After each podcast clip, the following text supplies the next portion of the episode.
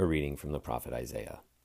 Thus says the Lord To whom then will you liken God, or what likeness compare with him? The idol. A workman casts it, and a goldsmith overlays it with gold, and casts for it silver chains. He who is impoverished chooses for an offering wood that will not rot. He seeks out a skilful craftsman to set up an image that will not move. Have you not known? Have you not heard? Has it not been told you from the beginning? Have you not understood from the foundations of the earth?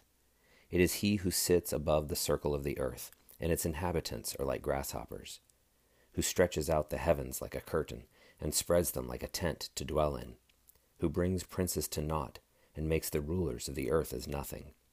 Scarcely are they planted, scarcely sown, scarcely has their stem taken root in the earth, when he blows upon them, and they wither, and the tempest carries them off like stubble. To whom then will you compare me that I should be like him? says the Holy One. Lift up your eyes on high and see. Who crafted these? He who brings out their host by number, calling them all by name, by the greatness of his might, and because he is strong in power, not one is missing. Why do you say, O Jacob, and speak, O Israel, my way is hid from the Lord, and my right is disregarded by my God? Have you not known? Have you not heard? The Lord is the everlasting God the Creator of the ends of the earth. He does not faint or grow weary. His understanding is unsearchable. He gives power to the faint, and to him who has no might he increases strength. Even youths shall faint and be weary, and young men shall fall exhausted. But they who wait for the Lord shall renew their strength. They shall mount up with wings like eagles. They shall run and not be weary. They shall walk and not faint. A reading from the book of Genesis. After these things, the word of the Lord came to Abram in a vision Fear not, Abram, I am your shield. Your reward shall be very great. But Abram said, O Lord God, what wilt thou give me? For I continue childless, and the heir of my house is Eliezer of Damascus. And Abram said, Behold, thou hast given me no offspring, and a slave born in my house will be my heir. And behold, the word of the Lord came to him This man shall not be your heir, your own son shall be your heir.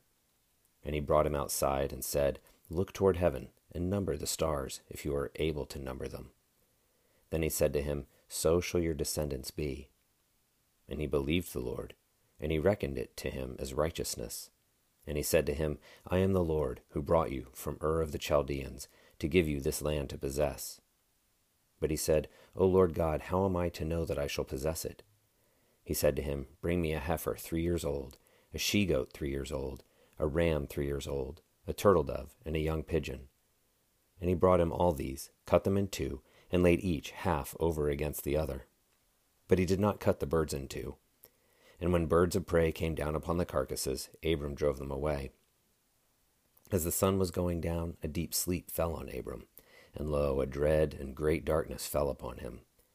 Then the Lord said to Abram, Know of a surety that your descendants will be sojourners in a land that is not theirs, and will be slaves there, and they will be oppressed for four hundred years. But I will bring judgment on the nation which they serve, and afterward they shall come out with great possessions. As for yourself, you shall go to your fathers in peace. You shall be buried in a good old age. A reading from the book of Proverbs. The lips of the wise spread knowledge, not so the minds of fools.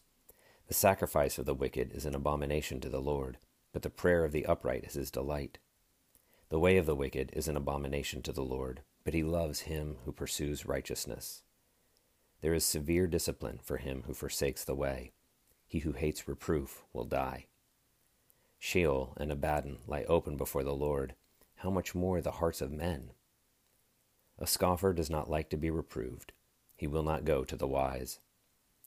A glad heart makes a cheerful countenance, but by sorrow of heart the spirit is broken. The mind of him who has understanding seeks knowledge, but the mouths of fools feed on folly. All the days of the afflicted are evil, but a cheerful heart has a continual feast. Better is a little with the fear of the Lord than great treasure and trouble with it. Better is a dinner of herbs where love is than a fatted ox and hatred with it. A hot tempered man stirs up strife, but he who is slow to anger quiets contention. The way of a sluggard is overgrown with thorns, but the path of the upright is a level highway.